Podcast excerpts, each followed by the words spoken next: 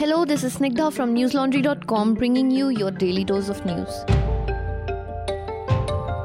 Today is Tuesday, the 22nd of October. The Supreme Court of India has decided that all cases related to the linking of social media profiles with Aadhaar will be transferred to it.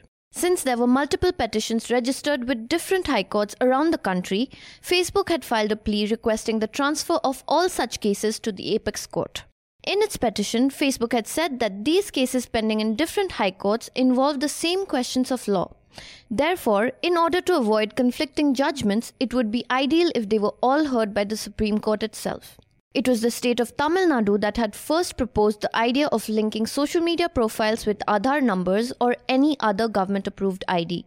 Attorney General Venugopal, who represents Tamil Nadu government, said Facebook and WhatsApp should decrypt any information that the government wants for analysis. But the companies responded by saying that they did not have the key to decrypt the information.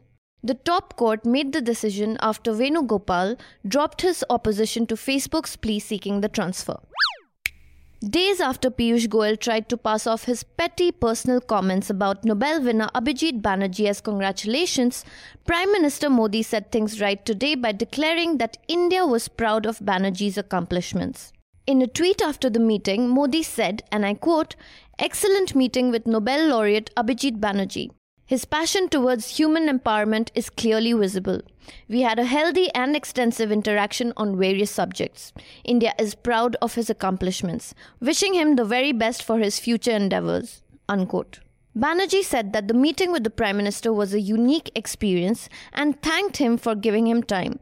He said, and I quote again, Prime Minister talked a lot about his way of thinking about India, which was quite unique. He spoke about the way in which he sees governance in particular and why sometimes the mistrust of people on the ground colors the governance. It therefore creates structures of elite control over governance process. Unquote. In fact, the Prime Minister began the conversation with Banerjee by cracking a joke on how media was trying to trap him into making critical remarks about the Prime Minister. In his press conference, Banerjee told the media, and I quote, he has been watching TV and he has been watching you guys, and he knows what you are trying to do. So I think, stop. Unquote. Just days after supposed spiritual guru and self styled godman Kalki Bhagwan, who by the way claims to be the 10th avatar of Vishnu, landed in trouble with the income tax department for an estimate amount of 409 crore rupees of unaccounted wealth, he has released a video for his followers. In the video, the 70 year old, accompanied by his wife, can be heard saying, and I quote, we have not abandoned you. We have not left the country. We are at Nemam conducting classes and helping you. Activities continue as usual. Unquote. The income tax department had discovered links to investments in companies in India and abroad, including tax havens, after 40 places, including ashrams, religious trusts, wellness centers run by Kalki and his son Krishna, were raided over five days. The locations were spread across Chennai, Bengaluru, and Hyderabad. In the video, he said, and I quote, We would like to thank all our devotees who stood by us and have been posting wonderful messages on social media. Unquote. And like that wasn't enough, he went on to say this We would not leave you anywhere. In fact, we will become more powerful now. We are your true friends and will continue to help you with all your problems. This man's skin is so thick that he could give a rhino a run for its money. Kalki Bhagwan, ek to chori, upar se sina zori. P. Chidambaram was granted bail today in the INX media corruption case by the Supreme Court. The apex court ruled that there is no possibility of the former union minister absconding and no whisper of any evidence that he tried to influence even one witness. He was arrested by the CBI on August 21st and had been in judicial custody in Delhi's Tihar jail until last week when he was handed over to the Enforcement Directorate. The Congress leader has been granted bail in the CBI case. However, the former minister will remain in Enforcement Directorate's custody till October 24th. Taking note of his age, the top court said, and I quote, the appellant Chidambaram is said to be aged 74 years and is also said to be suffering from age related health problems. Considering the above factors and the facts and circumstances of the case, we are of the view that the appellant is entitled to be granted bail. Unquote.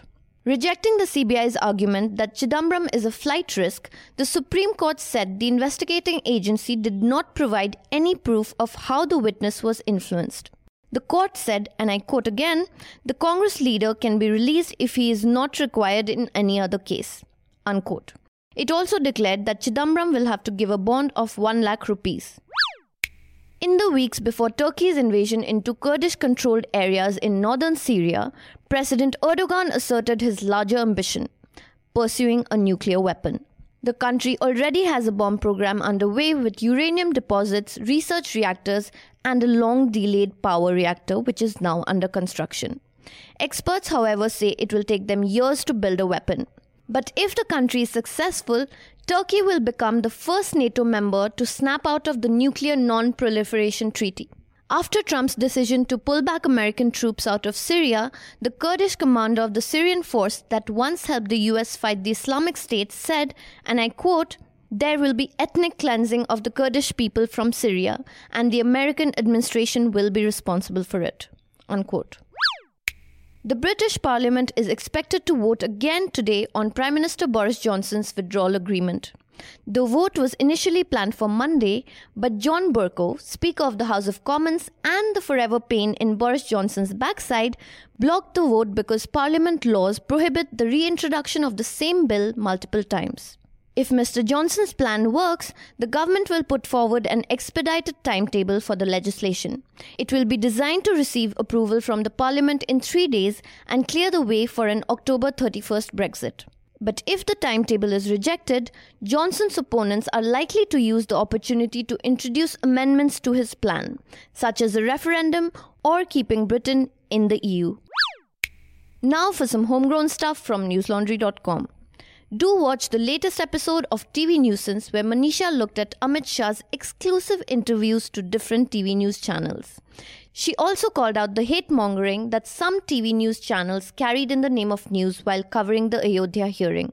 As you all know, News Laundry is a 100% ad-free news platform. Only your support can keep us going. Do consider subscribing to us at www.newslaundry.com/subscription. A monthly subscription costs less than what you'd pay for a meal at a half decent restaurant. So please, pay to keep news free. That's all for today. Have a great day or a good night, depending on where you're listening from. See you tomorrow. All the News Laundry podcasts are available on Stitcher, iTunes, and any other podcast platform. Please subscribe to News Laundry. Help us keep news independent. Catch all our podcasts on news, pop culture, current affairs, and sport, visit newslaundry.com. Follow us on Facebook, Twitter, and Instagram, and subscribe to our YouTube channel.